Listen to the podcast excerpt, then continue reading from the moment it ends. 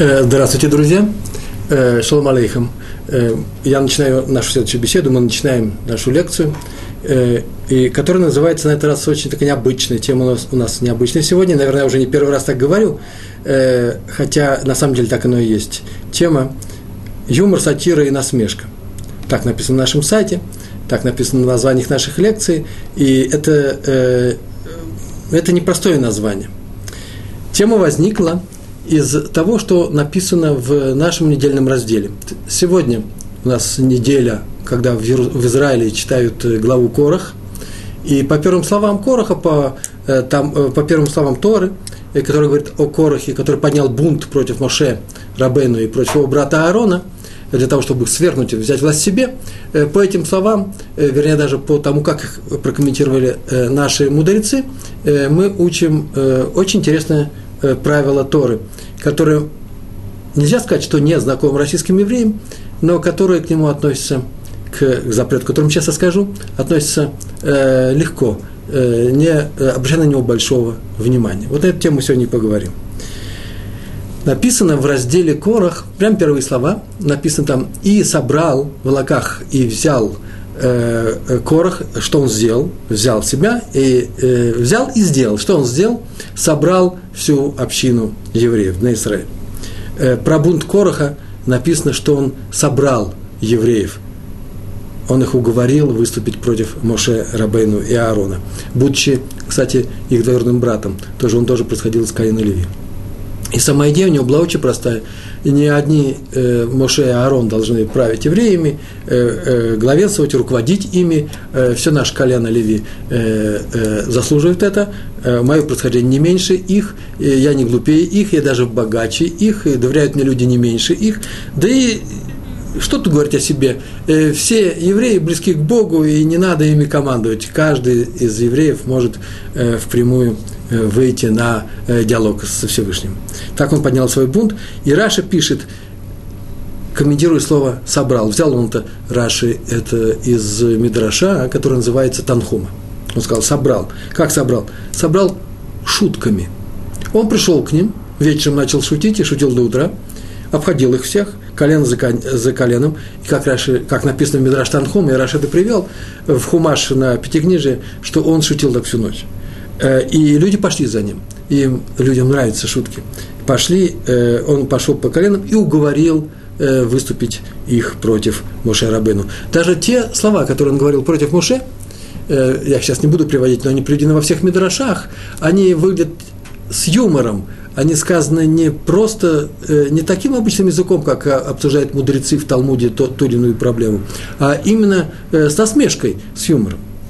Вот об этом сказано в Мидраж, другой Мидраж, на стих из книги Тилем. В самом начале книги написано «В собрании насмешников не сиди, не участвуй в том, ни в каком деле с теми людьми, которые насмешники». Написано «лайцаним».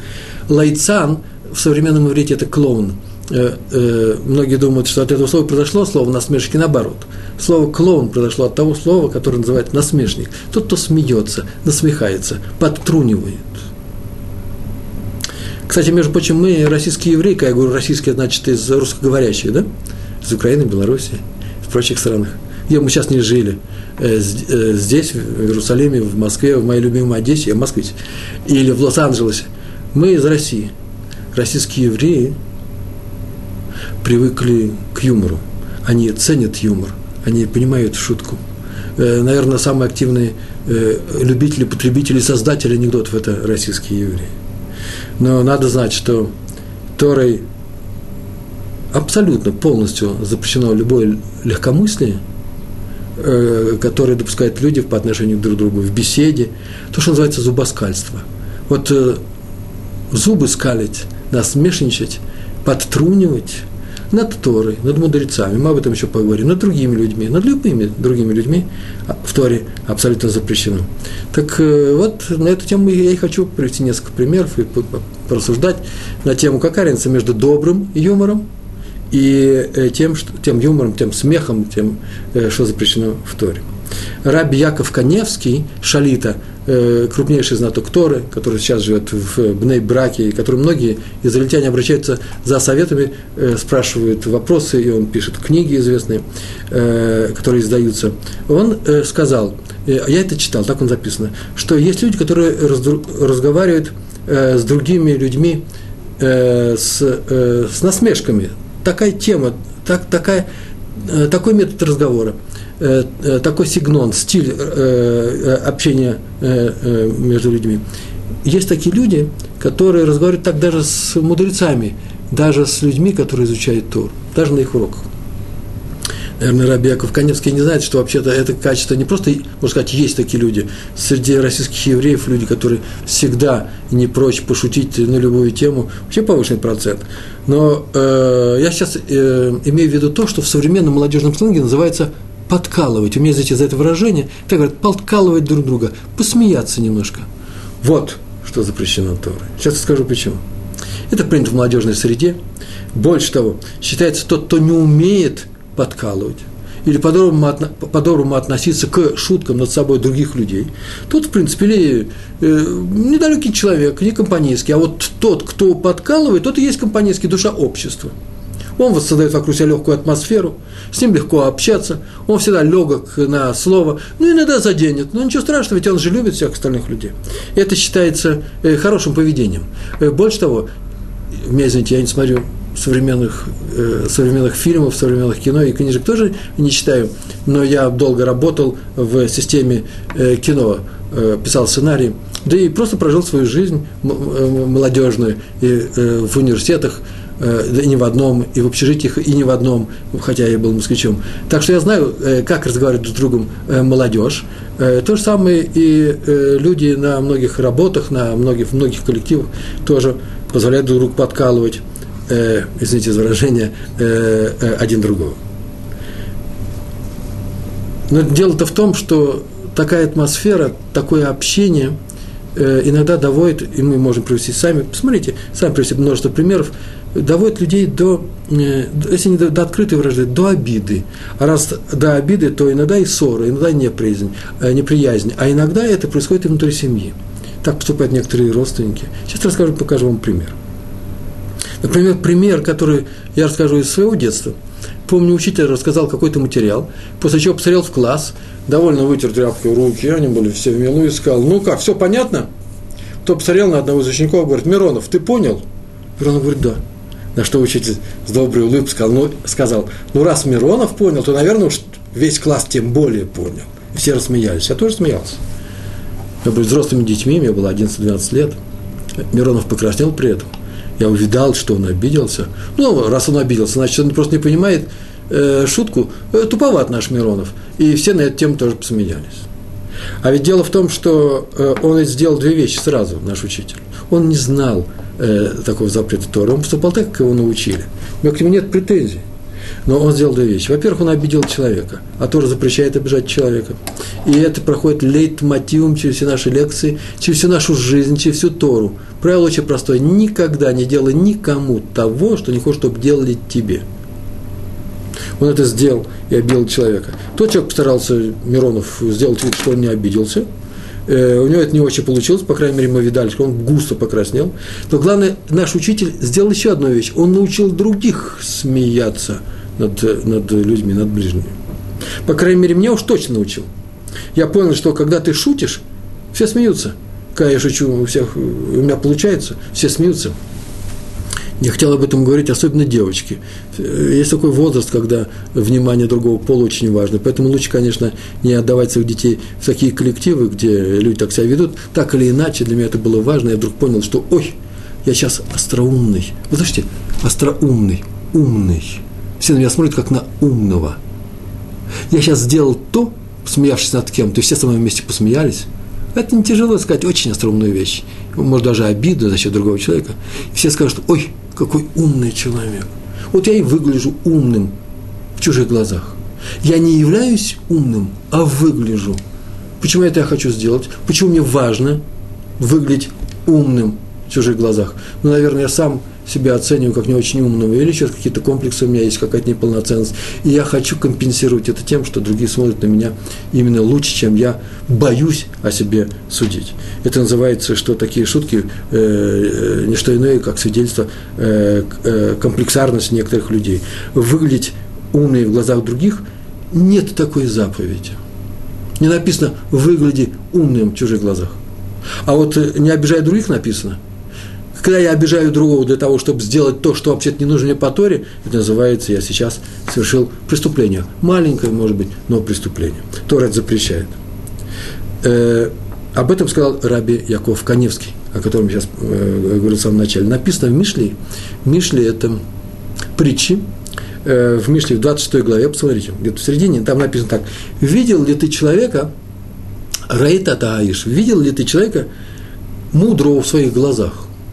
Вот если ты видел человека, который оценивает собственную мудрость, то знаешь, что у глупца больше надежды, чем у него. Все, весь стих. Человек, который, человек, который думает, что он умный и умнее других, это и есть свидетельство его глупости. У глупца больше надежды – то есть у него больше оправдания. Глупец вообще ни в чем не виноват. Если глупец не смотрит на других сверху вниз, а ты смотришь на других сверху вниз, даже говоря, о, я умный, а вы глупый, это называется следствие того, что самый глупый. Почему? Потому что это не то, ради чего ты родился. Правило, кто смеется над другими, тот хуже глупца, потому что считает себя умнее других. Я просто взял, процитировал это правило. Раби Яков Каневский продолжает. Он говорит, сказали мудрецы – и это важно для тех, кто, может быть, начал соблюдать Тору, или кто ее собирается соблюдать. Но это очень важный момент. Если вошла в сердце насмешка над другими людьми, то есть если ты посмеялся над другими, то, то ровно настолько из сердца вышла Тора. Насмешка над другими и Тора никогда не уживаются друг с другом. Э, многие говорят, и это, может быть, нормальное возражение, не знаю, сейчас посмотрим, особенно в студенческой среде. А что такое? У нас так принято. У нас на это не обижаются. Но в Торе есть запрет все равно обижать других людей. Не обижай даже, когда на это не обижаются. Есть какой-то другой ситуации, на эти слова могут обидеться, но в нашей среде нет, эти слова запрещается говорить. И еще, кто знает, что происходит в сердце другого человека, обижается он или нет? Нельзя говорить, у нас никто не обижается. Насмехаясь, и мы и подтрунивая над любым человеком, мы достигаем два результата. Первое. Чего мы можем достичь от этого человека? Первое. Мы можем превратить его в того, кто не, кто не включается в боль, кто не восприимчив к боли. Э, маленький, маленький, маленький человек, над которым смеются в семье – чтобы выжить, должен приобрести привычку не обращать внимания на этот смех. Это издевательство. Причем может быть добрый, никто его не бьет. Над ним подтрунивают. Я уж не говорю о том, что э, сеют сомнения в его душу относительно самого себя. Он сам себя принижает, он себя считает и неудачником. Не дай Бог, это страшная болезнь, э, человеком, который что-то не умеет. Это во-первых. А самое главное, что он не восприимчив к боли. Почему? Потому что вообще-то насмешка приводит к обиде, а обида – это боль и он перестает ее воспринимать. Раз он перестает воспринимать ее, то в следующий раз он кого-то может обидеть, он не воспринимает чужую боль, он станет обижающим. Это первое. А второе, просто берем и расстраиваем его психику. Это называется сделать нового совка. Человек, который с недоверием смотрит на весь этот мир, обиженный, он ожидает обиду. Почему? А где это берется? В школе и в, некоторых семьях, в детстве, э, в тех местах, где люди смеются друг над другом. Такой маленький человек вырастает, почему-то начинает думать, что его мир его не любит, люди его не любят. И он себя начинает вести себя с людьми без любви. Э, или еще самое плохое, он так может подумать, что это Всевышний создал этот мир, который несправедлив, Всевышний создал этот мир, в котором люди обижают друг друга, и это норма. Поэтому нельзя смеяться ни над кем, а тем более над своими близкими, над друзьями, родными, над детьми, как я сказал. Почему это нельзя? Почему тем более? Да потому что мы знаем близких нам людей. Ближе, чем человек, которого мы никогда не встречали, сейчас только встретили. Вы заметили, никто не патрулирует над незнакомыми людьми. Потому что, во-первых, не знает их реакцию, а во-вторых, не знает, не владеют тематикой. Они не знают, над чем можно посмеяться. Но вот когда мы уже находимся в контакте, близком контакте с друг с другом, мы уже знаем и плюсы, и минусы другого человека, мы можем иногда, не дай бог, конечно, посмеяться над э, этим человеком. То есть ударить его как бы в спину. Э, друзья очень обижаются на это, очень часто из-за таких простых слов э, распадаются, распадается дружба рассыпаются какие-то коллективы, люди не делают то, что могли бы сделать вместе, родные иногда обижаются сильно обижаются. Вы никогда не слышали истории, когда брат не разговаривает с сестрой, папа перестал разговаривать с дочерью, они живут, они вынуждены жить вместе. Ну, почему? Какие-то слова, которые они бросали друг другу, их обидели. Скорее всего, очень часто бывает, что именно на, э, на том поле не любви друг друга, которое называется насмешка, а и то же самое с детьми. Например, однажды я слышал, как в кругу, людей, неважно, где это было, неважно когда, одна женщина в кругу друзей – в каком-то э, коллективе посмеялся над своим мужем, она просто сказала такую фразу, ой, муж ты мой, э, э, мой Коля, посмотрите, пивная бочка. И все хихихи засмеялись. Смешно оказалось. И он сам посмеялся. Э, и он тоже посмеялся. Но ведь она же прекрасно знает, что ее муж никогда не пил пиво, не пьет пиво, у него возрастное, наверное, нарушено э, э, э, обмен веществ или еще что-то происходит. Может быть, на самом деле он немножко переедает, но это не тема, на которую нужно говорить перед всеми остальными, даже в шутку.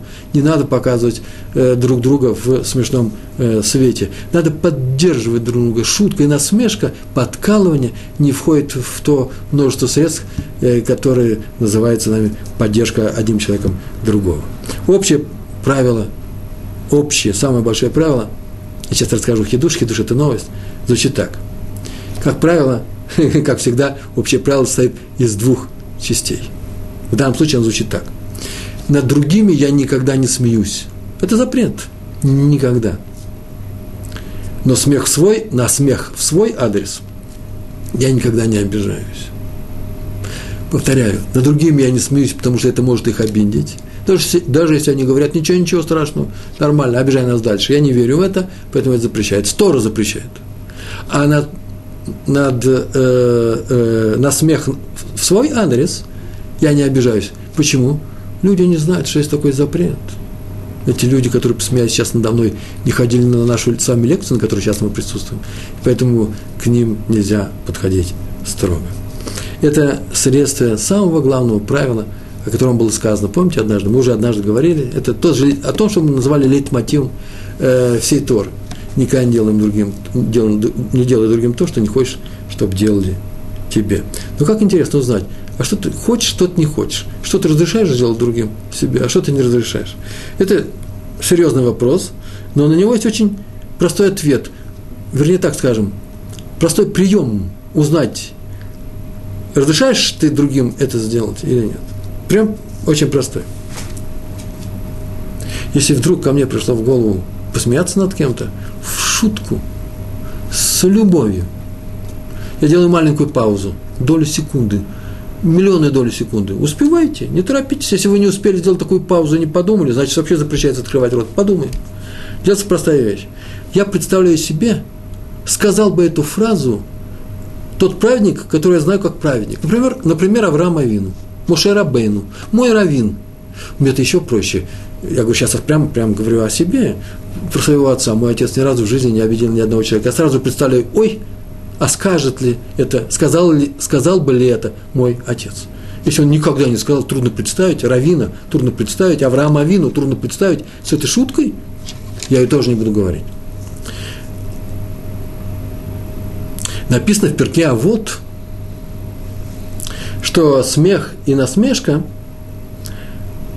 смех, насмешка, цхок там написано, я перевожу, что это насмешка, цхок, и легкомыслие толкают человека на тяжелый грех. Там так написано. Посмотрите, Перкиавод, глава 3. Э, я не буду говорить, на какой тяжелый грех толкает смех и легкомыслие. Посмотрите сами, пожалуйста. Нельзя выходить с урока, получив все в готовом виде, надо хоть что-то самим сделать, подготовиться, хотя после урока повторить, не знаю, как это делается, но я вам даю задание, если можно. Посмотрите в перке, а вот в третьей главе, на что толкает легкомыслие и смех. И чем тяжел этот грех, и почему его нужно избегать. А раз его нужно избегать, и вы с этим согласитесь, то сразу будет понятно, ой, При помощи чего я пришел к этому греху? Через легкомыслие, э, легкое поведение. Я не подумал как следует. Я посмеялся. Рамхаль поясняет, Рамхаль, известный э, э, э, ученый, мудрец Торы, так пишет. Дело в том, что циничный смех делает сердце человека невосприимчивым. К чему? К доводам разума, к доводам рассудка. Там, где ты смеешься, там твое сердце в это время не видит себя со стороны, не осуждает себя, не обсуждает себя, не оценивает себя. Ведь ты не можешь подумать и понять, хорошо ты или плохо. Ты отключаешь свои мозги, это, э, свой разум. Это критическое отношение к самому себе. Это, между прочим, наблюдается в нескольких случаях, я сейчас добавлю сюда. Э, Рамбам так написал, чем э, нехороший гнев. Гнев, когда человек гневается, он перестает что-нибудь понимать. Пока гнев в него не пройдет, то тогда он начинает понимать, после чего он или попросит прощения, или извинится, или еще что-то сделает. Я надеюсь. Так вот, есть еще одна вещь, оказывается, которая отключает разум в какой-то степени. Так написал Рамхаль. Это не что иное, как легкомысленное отношение. Я позволил себе сейчас легко разговаривать с людьми, посмеяться над, над их качествами. А раз так, то тогда что ж меня критиковать? Мы же сейчас вместе с ним посмеемся. И он тоже это воспримет э, насмешливо. Человек, как Рамхаль дальше пишет, человек в эту секунду как пьяница, который не управляет самим собой – он же ведь отключил собственные мозги от э, контроля разума. То же самое человек, который сейчас смеется над другим, а именно об этом сорте шуток, э, про этот запрет мы говорим с, вами, э, ведет себя именно таким образом. В наших, мудрецов, у наших мудрецов, сейчас вспомнил, не записал, написана еще очень интересная вещь. Вы знаете, что шутка ведь намного хуже, чем гнева, гзела, чем воровство и грабеж. Человек пришел и что-то отнял другого. Он хотел обогатиться. Он хотел чем-то завладеть. А насмешник ведь не отнимает ничего. Тот, кто посмеялся над другим, он просто принижает другого человека и тем самым, может быть, что делает? Поднимает самого себя. Мне скажут, да нет, он не поднимает себя, он просто делает хорошее настроение в нашем коллективе. Мы приехали на пикник, почему не посмеяться над смешным человеком, который, э, э, когда мы идем от, от машин к пикнику и несем все, он еле-еле тащит сумку, тяжело э, отдуваясь, тяжело ему. Ну, занимался бы спортом, посмотри на себя, Иван Иванович, да что ты себя довел? Ты что, совсем спорт э, забросил? Видите, сейчас ничего же не было сказано. Сказано было в шутку, с хорошим желанием. Мы посмеялись над человеком, все, э, все улыбнулись не имеет смысла. Почему? Потому что, поднимая хорошее настроение, я сам себя сейчас строю как человека, показываю всем, человека, который беспокоится о хорошем настроении остальных людей. В Талмуде написано в нескольких местах, в одном, э, э, в одном более конкретно, что на одном из рынков города Твери, э, где люди жили, здесь в Эрцисроэль, не в Вавилоне, люди жили в период после э, тяжелых кровавых э, вещей, которые сделали нам римляне, э, было мало еды, многих поубивали, э, у было подавленное э, настроение. Это было нам, э, ситуация намного была хуже, чем при сегодняшнем мировом кризисе. люди ходили на рынок, где торговались за какие-то копейки, какие-то, какую-то еду они покупали минимальную. И там всегда были два человека на рынке Твери, Батханим называется, которые смеялись, устраивали самую настоящую клоунаду, словесную. И все вокруг них смеялись. Они поднимали людям настроение. Им все равно было, как они выглядят в глазах э, э, э, других людей. И как Хамим спросили, мудрецов спросили, как вы относитесь к этим двум, они сказали, они получили Алам Аба, Алам Аба – будущий мир – он им гарантирован. Почему? Потому что они вытаскивают людей из пучины совершенно тяжелого состояния, когда депрессия владеет всем народом. Они помогают выжить, и все смеются. Сейчас мы об этом, может быть, поговорим, может быть, отсюда происходит природа нашего русскоязычных евреев, на, э, нашего понимания шутки, юмора, нашего стремления шутить, нашего умения смеяться. Смеяться, повторяю, это самое главное, но не над людьми. Или не над людьми. В крайнем случае можно смеяться над собой, тоже, может, я скажу об этом, но не над другими людьми. История, история с Раби Акивой э, Эгером. Э, я уже не первый раз привожу эти истории. Он был очень серьезным человеком. Нигде ничего смешного он не написал. Да никто, я не видел ни разу, никто нигде смешного что-нибудь написал. Ой, не забыть бы вам рассказать о том, что я смешное нашел вчера в Талмуде. Прямо сейчас, если можно, напомните, ладно? После, этого, вот после этой, этой истории. Раби Акива Энгер, э, он приехал со своим сыном э, к одному из, э, я не знаю, известного ли в, в мире мудрецов Равина, но, по крайней мере, человек, который был серьезно настолько, что он хотел, захотел взять его сына, его дочь женой своему сыну, сделать им шедух. И они приехали к нему в другой город, устраивали этот шедух, накрыли стол, обсуждали слова Торы – и говорить слова Торы, почему? Потому что там, где не говорят за столом слова Торы, этот стол похож, как мы говорили сегодня, так написано в наших, в наших комментариях, на э, собрание лейцаним, собрание клоунов, если они не говорят слова Торы. Вы заметили, есть плюс, минус и нейтральное состояние. Нейтральное состояние ничего не говорили, не говорили плохого, значит, как, как будто говорили плохое. Клоуны. Так вот, они говорили серьезные вещи, а в конце уже Раби Акива Энгер спросил его, ну, после того, как его сын сказал Деврейтейра слова Торы, он сказал, ну ты доволен, уже вставали со стола, ты доволен моим сыном? А видишь, шел разговор.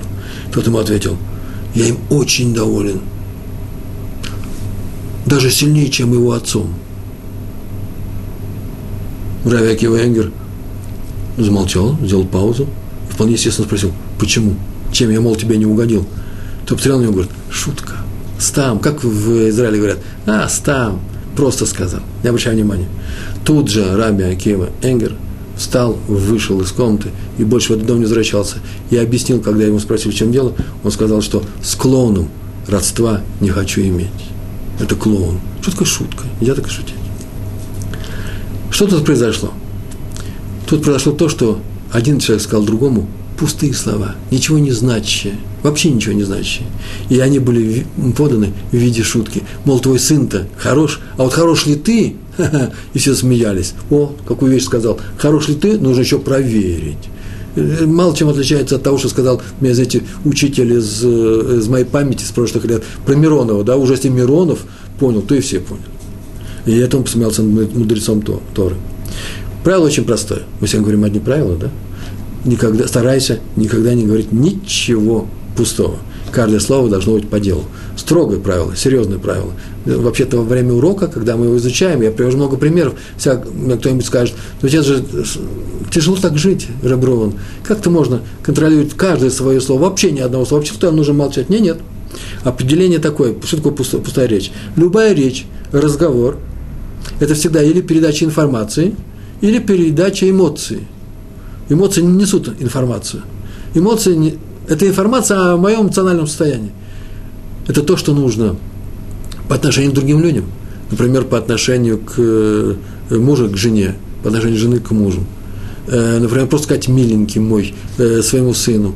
Ой, какой замечательный ребенок, похвалить его на ровном месте. Просто сказать вот «цадик», «цадик», «цадик» – это праведник ребенку. Что угодно. Поцеловать его, назвать зайчиком, что угодно – это называется эмоции, и они полезны. Но они тоже не должны быть пустыми.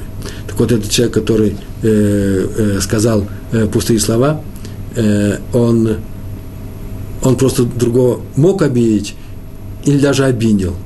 Передавать эмоции надо ведь тоже так, чтобы не обидеть другого человека. Например, муж говорит жене. Муж говорит жене. И мне, знаете, пример придумываю сейчас.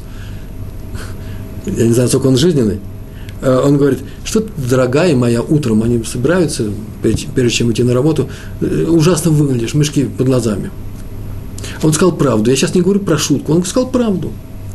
Она на самом деле, может быть, выглядит э, не самым лучшим образом. По крайней мере, я так, так полагаю, что она выглядит не хуже, чем всегда.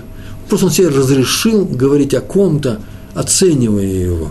Но ведь они же муж и жена, они простят друг друга, они же любят друг друга. Нет, нет. Они любят друг друга.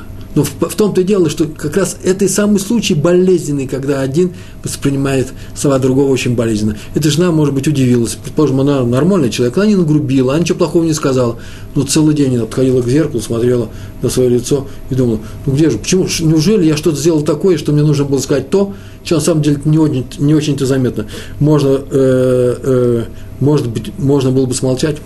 Поэтому такие слова говорятся в внешнем виде, негативные слова другого человека или еще какие-то слова о характере, говорят только тогда, когда есть, когда есть то элет, польза. Сейчас что-то сделаем. например, ты меня извини, но у тебя происходит то-то, то-то сейчас, ты знаешь, что э, надо идти к врачу, например, срочно. Если нет пользы в этом – то их не надо говорить. Например, слова «у вас стена, спина белая» э, очень хороши и уместны э, тому э, раввину, который сейчас идет на лекцию, который сейчас будет стоять у доски и поворачиваться к аудитории спиной, а у него на самом деле вся спина белая. И э, э, раввин, которому девушка, проходящая мимо, э, Элочка Эпштейн, предположим, сказала «Рэбе, у вас вся спина белая», конечно же скажет этой девушке «О, спасибо большое», и вытрет эту спину. Почему? Потому что она сказала ему для пользы. А если это не для пользы, я думаю, что всегда со спиной всегда это будет до пользы, а уж тем более, если на самом деле и спина нормальная, и все посмеялись, спина-то у вас, парниш, у вас вся спина белая, это, конечно, шутка, которая совершенно неуместна даже среди э, вообще всех людей, э, э, близких или далеких от Торы. Э, я сейчас только сказал о том, что я собрался привести примеры о том, что даже в Талмуде есть примеры шутки. Я не знаю, как строить свою лекцию, сейчас расскажу такой маленький кусочек, сноска, о том, что тоже есть шутка. Э, в двух местах, в двух местах Талмуда я знаю об этом. В одном месте Талмуд в Масахат Брахот обсуждает вопрос, когда можно молиться э, вечернюю молитву Марев э, э, после Шкия, еще когда э, звезды не появились, можно молиться или нельзя. И приводится пример, и было сказано о том, что вы знаете, что даже в субботу Марев молился человек один, чуть ли не в субботу, на исходе субботы и названо имя его, крупное имя – и сказано было, да вот же, э, э, э, это пальма, рядом с которой он молился э, Марив, в то время, когда все остальные молились Минху. Вдруг Гемар приводит такие слова. Во-первых, это не пальма, нужно сказать не про пальму, а про э, столб, э, э, какая-то конструкция была, ну, рядом с домом. Во-вторых, не Минха, Мар, э, не, не Мариф, а Минха, и не в пятницу, а в четверг, и не такой-то а другой – все, больше никакого комментария нет. Это как анекдот было рассказано самой Гемаре, так я воспринял, и когда я разговаривал с другими нашими мудрецами, в нашей синагоге, с другими учителями, они сказали, да, скорее всего, это как анекдот, потому что ничего особенного, если не проходишь и не учишь. Просто сама э, Талмуд немножко посмеялся над собственной казуистикой. Иногда такой язык смешной в Талмуде, что сам над собой он может посмеяться. Правило такое, можно в меру посмеяться над собой. Если уж вы хотите смеяться над кем-то, то только над собой но не принижая, конечно, в глазах других людей тот образ человека, который сделан по подобию Всевышнего, поэтому же не принижая в себе человеческое. Ну, посмеяться можно. Я приведу, может быть, пример в конце своей лекции на эту тему. Но не над другими. Это самое главное правило. А, еще, одна, э, э, еще один пример шутки в Гемаре. Это я тоже прочитал, не иначе как просто на днях. Там так рассказано. Э, обсуждали люди Масехет, то, что сейчас называется нет, это уже не читали, это совсем другой в голове, называется не дафюми. Э, я хожу на два урока, и поэтому это было в э, Масахат э, трактат Кидушин, вторая часть, а сейчас проходит Баву Мацееву, восьмая, вторая часть всего, всего трактата. Там было так сказано, обсуждается, обсуждался вопрос о том, кому принадлежит э, Аллаха, закон, по такому-то мнению или по такому-то? А, пожалуйста, некоторый вопрос. Почему было сказано, что Раби Йоханан по нему идет Аллаха? А откуда это взяли? Оказывается, был такой случай. Рав, а, Раби Аси в тот день не был в Бет Мидраш, в доме учения. И он спросил Раби Зейра, он встретил его и спросил, Раби Зейра, ты был в Бейс Мидраш, э, в синагоге, в доме учения, скажи, как, какой приняли, какое представление приняли вчера мудрецы? А он говорит, я тоже не был вчера в, э, в доме учения.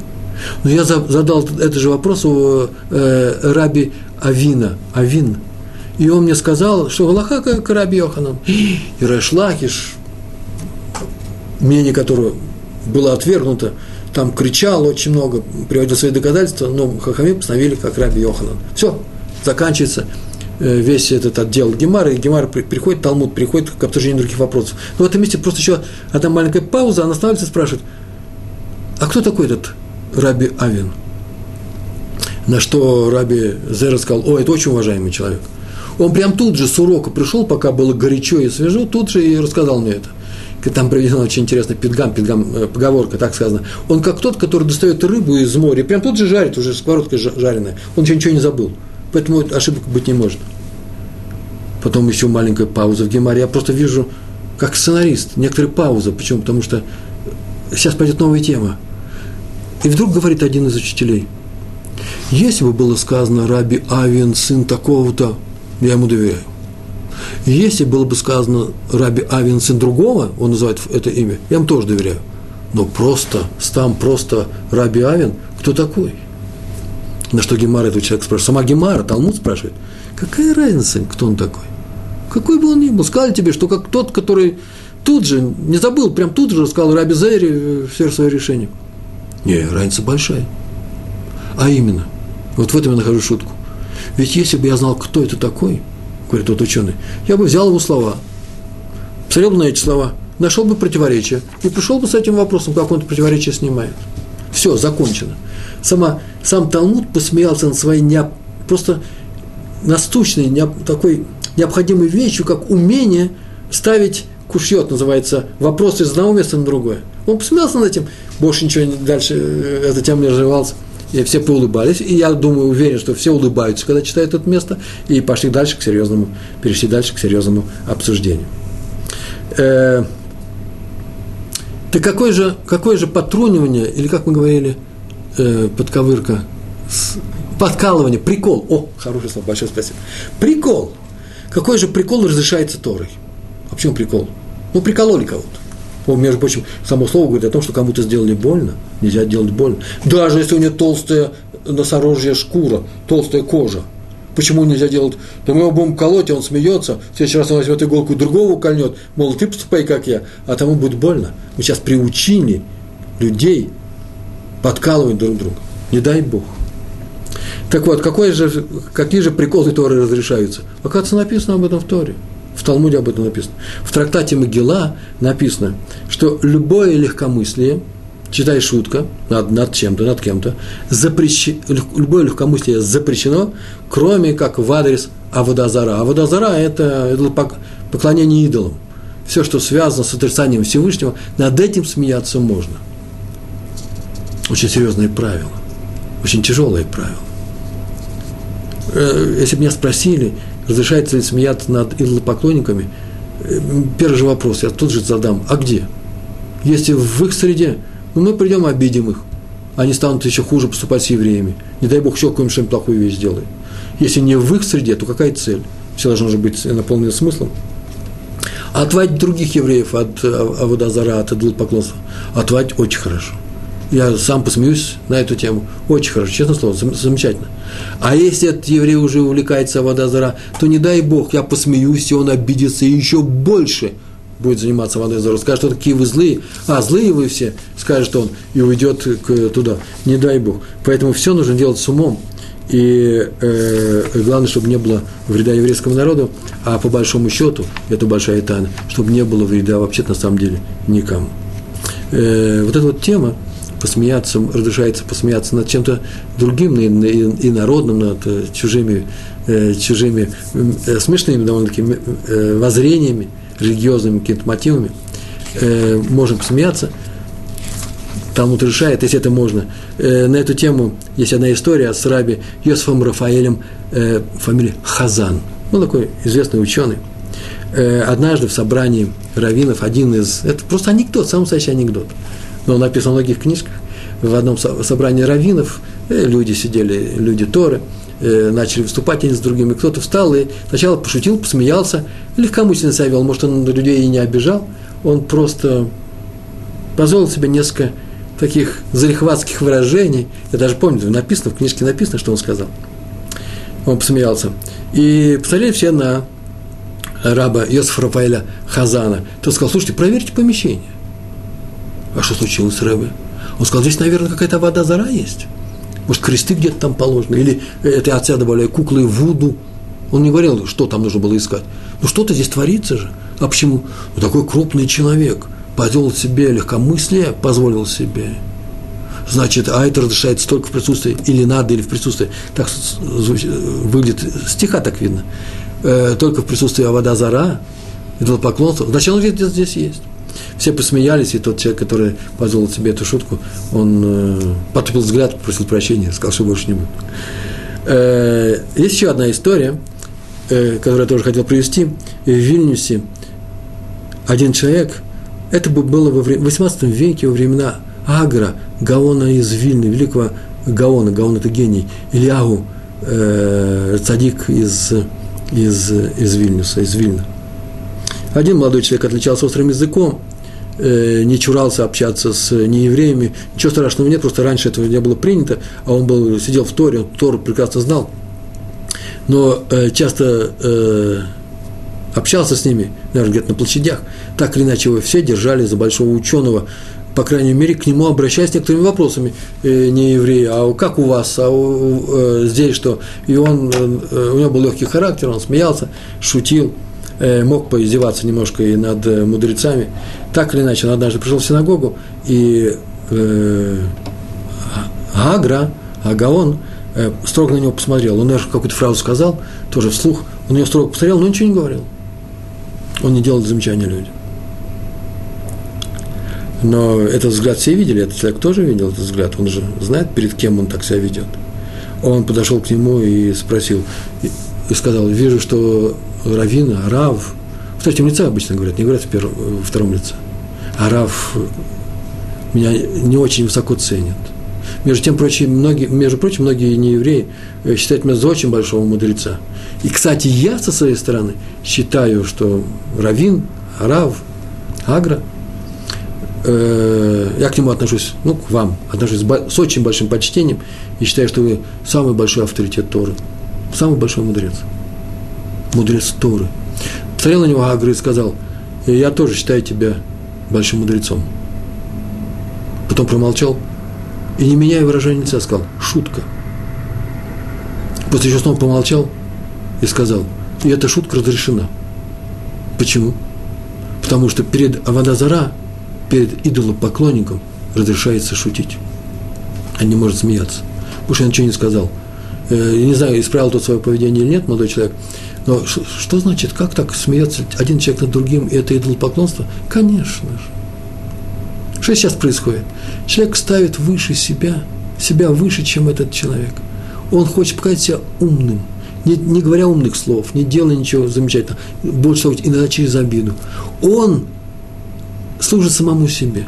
Он поклоняется сейчас самому себе, а это и есть идолопоклонство, что запрещается. Мы начали с того, что Корах собрал шуткой, или каким-то образом другим он собрал всех людей, так написано, всю общину, для того, чтобы выступили против Моше Рабейну. Интересное замечание наших мудрецов на ту тему, что Корах прекрасно знал, что этот бунт – в принципе не удастся. Что значит не удастся? Он хочет, чтобы Моше Рабейну и Аарон перестали быть руководителями еврейского народа. Вторая вещь, так написано у нас во многих, во многих комментариях, он хотел сам стать руководителем. Так вот, есть общий комментарий. Он не мог стать об, э, руководителем вместо них. И он и не собирался стать. Он хотел их свергнуть, но не собирался стать. Что это, откуда это взялось? Есть такое общее правило. Сначала расскажу историю, а потом я расскажу само это правило. Оно звучит очень просто. История. Рабан Гамлеля однажды, который был Наси, руководитель еврейского народа, э, э, свергли, в буквальном смысле, взяли, сказали, что ты теперь наш не носи, и решили на его место назначить другого, потому что он немножко обижал, не, не через шутку, а впрямую обижал других мудрецов, э, в частности, Раби Ашову, старейшего, который был старее его годами. Об этом написано в 27-й лист, по-моему, э, вторая сторона листа, Масеха Трактат Брахот. И начали мудрецы думать, кого назначить на его место. Назначили в конечном счете, выбирали Раби Акиву выбрать или нет, Раби Ашува или нет. Выбрали Раби э, Элезра бен Азари, которому тогда исполнилось 17 лет. Но самое интересное, что когда они собирались выбрать Раби Ашуа, то мудрейший человек, который был старостой, можно сказать, в классе, почему? Потому что именно он отвечал за весь материал и, э, в классе, в академии – и перед Рабаном Гамлелем отвечал за это. И когда вопросы были, есть вопрос, когда Рабан Гамлель спрашивает, есть вопросы, и так далее, он всегда обращался к Раби Ашуа.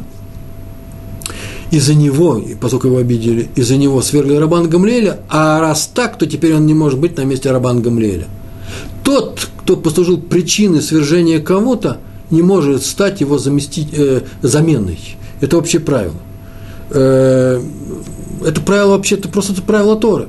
Если кто-то начинает ну, предположим, с хороших побуждений, на самом деле, э, с хорошей стороны, критиковать своего начальника, э, хочет его брать, потому что он считает, что он мешает раб, э, работе всего коллектива, и добивает своего.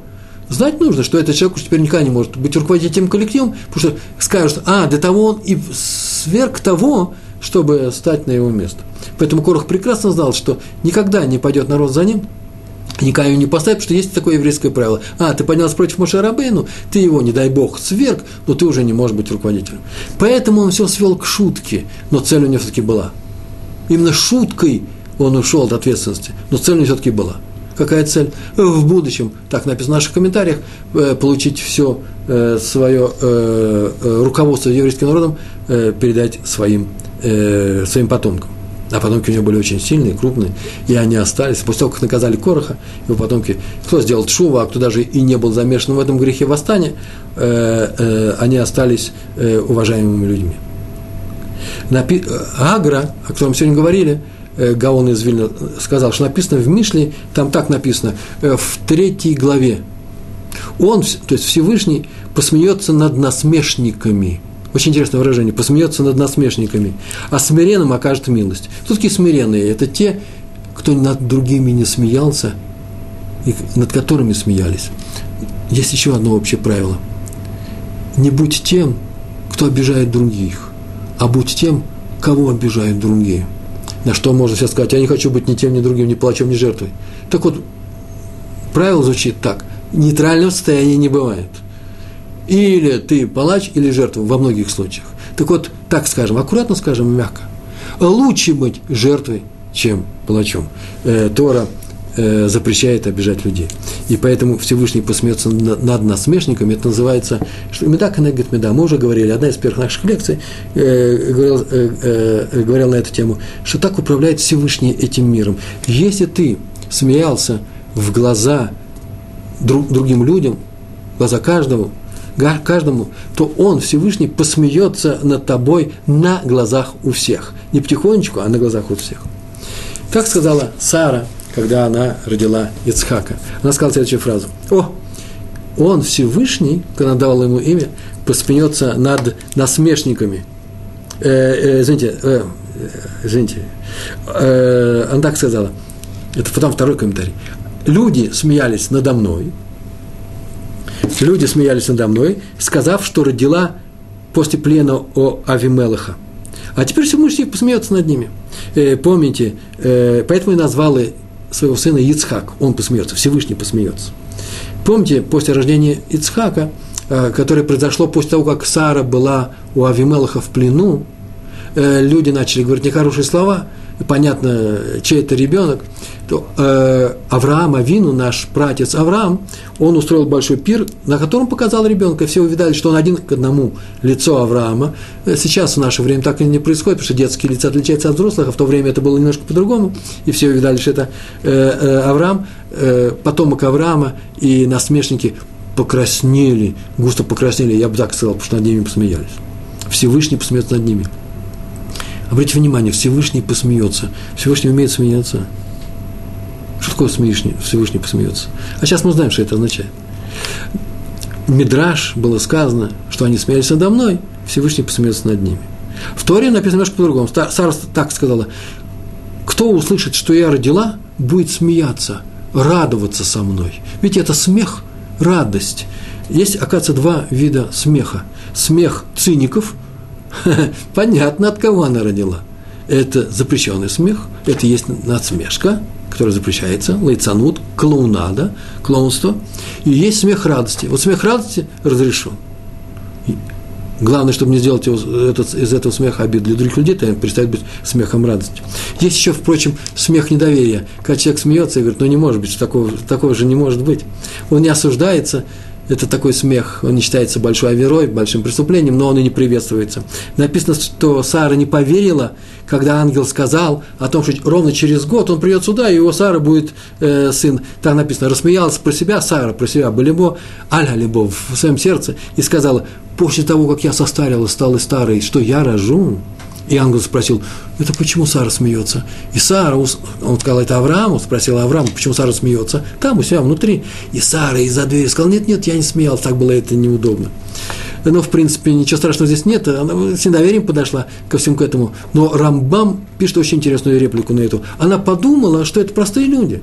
Она не знала, что это Малахим, что это э, ангелы. Она решила, что пришли три бедуина, пришли сюда и сказали, о, у Сары через год будет сын. Она и посмеялась. На что Рамбам сказал, это ее прощают. Она смеялась внутри себя, она не смеялась своим лицом, сказала, ну что вы говорите? Вы подумайте, кому вы говорите. Нет, этого не сказал.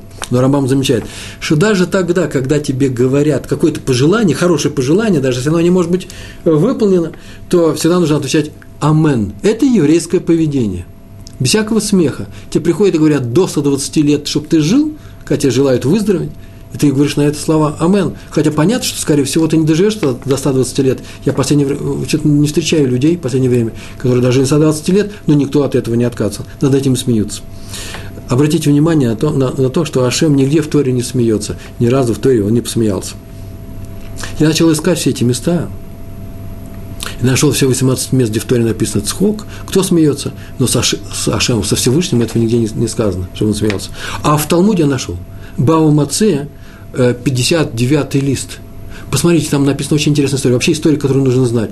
О том, как спорили мудрецы на тему э, новый танур, новая печь для, выпекания хлеба э, появилась, технологическая новая, э, была заново разработана, и они решали вопрос, воспринимает ли все это, воспринимает ли эта печь ритуальную нечистоту. И встал и Раби Лезер, Э, крупнейший ученый, и доказал им, что э, воспринимает, э, что не воспринимает. Мудрецы все его объяснения отвергли и сказали, что нет, все это не так. Тогда он сказал, что я же прав, пусть докажет, это рожковое дерево, рожковое дерево поднялось и улетело очень далеко. На что мудрецы сказали, рожковое дерево не доказательство, докажи нам, выведи нам из стихов Торы, что э, прав ты. Тогда он сказал, ну, если вы не верите мне, то пускай ручей докажет, и ручей потек в другую сторону между прочим, обратите внимание, ручей в другую сторону не течет. Море не рассекается надвое. Ну, еще можно себе представить, люди вышли, евреи из Египта, и море расступилось.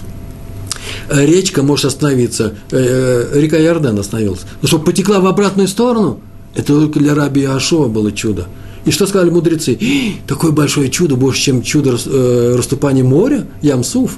Может быть, мы принимаем твою лоху. А они сказали, не, ручей не доказательство. И тогда стены начали падать. Они сказали, стены не доказательство. Тогда он сказал, ну, пускай голос с неба скажет, голос Всевышнего, Батколь, голос Всевышнего сказал, вы что, не знаете, что когда Раби Ашова спорит с мудрецами Торы, то э, Аллаха, закон, как Раби Ашова, на что встал Раби, э, я все время говорю Раби Ашова, Раби Лезер – все нужно сказать Раби Лезер. Раби Ашов встал и сказал, и не на небе Тора.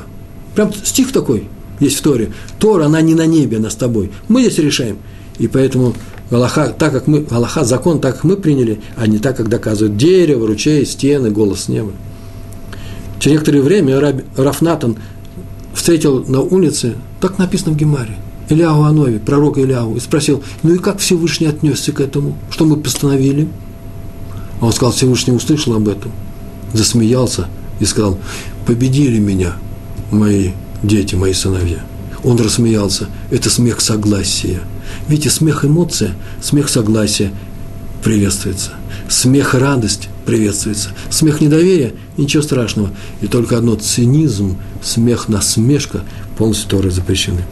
Мы с вами из России. Для того, чтобы выжить в России, нам нужно было быть оптимистами – тяжелая жизнь. Вы не заметили, что чувство юмора у российских евреев, русскоговорящих евреев повышенное, его больше, чем чем вообще-то требуется э, по ситуациям. Э, мы все с вами э, ценим юмор, э, собираем и любим анекдоты многие из нас. Из нас. Э, э, по-моему, вообще-то э, носители анекдотов как таковых в России – это русскоязычные евреи. Одесса – это же еврейский добрый юмор. И там же полно именно шуток и над людьми, над, ну, над, над всеми, над своей ситуацией. Чтобы выжить, российскому еврейству нужно было научиться не впадать в депрессию, выживать, находить какие-то источники, добавочные источники для оптимизма, не предаваться унынию. Отсюда наша любовь ко всему, что связано с доброй шуткой, с юмором. Но заметьте, обратите внимание, шутки бывают разные. Бывают черный юмор, бывают злые шутки. Э, Все бывает в этом э, свете, э, в этом мире. Но больше всего нам нравятся именно добрые шутки, добрый юмор. Недаром все сатирики в России, большинство сатириков – это евреи. Я в свое время, когда закончил, ну, учился на старом факультете, а потом работал, э, подрабатывал на жизнь во время отказа тем, что писал сценарий. Э, э, моя специальность в те годы, в самом начале, э, в, в конце 70-х годов то же самое, я писал э, юмористически э, в смешном диалоге для комедий. Я знаю, что такое юмор. Я выпускал несколько сборников, филитоны писал. Но это очень опасная вещь. Делай что угодно – смейся как угодно, весели публику, поддерживай ее, но только не за счет э, того, что мы кого-то обижаем. Не дай Бог кого-нибудь обидеть. Нельзя смеяться над людьми, над собой иногда можно, но в меру, как уже говорили. Нельзя смеяться над Торой, нельзя смеяться над мудрецами. Я так долго рассказываю, и так много нельзя, что нужно закончить анекдотом. Анекдоты я сегодня искал, ничего не нашел. Я не знаю, я езжу в Одессу. Ездил в Одессу очень много, мне нравится одесский юмор. Поэтому я в конце приведу маленький короткий анекдот. Он мне почему-то нравится. Он добрый. Почему? Потому что в этом анекдоте мы, евреи, смеемся над своими же качествами. Старый одесский дворик. Тишина, дети играют внизу. На балкон выходит еврейская мама и кричит «Изик, Изик!» Изик поднимает голову и спрашивает «Мама, что, я уже замерз?» Мама отвечает, нет, сынка, ты уже хочешь кушать. Вот эта вот способность нас самих посмеяться над нашим отношением к нашим детям, забота, невзирая ни на что, к нашим мамам, к нашему, мы посмеемся над своим же, над своим чувством юмора, мы согласны посмеяться. Это одно из самых замечательных качеств, которые не дай Бог нам растерять в, э, в нашем потомстве. Э, останемся русскими евреями, которые ценят добрую шутку – самое главное, никогда не подкалывают никого других. Большое вам спасибо, до свидания, удачи вам.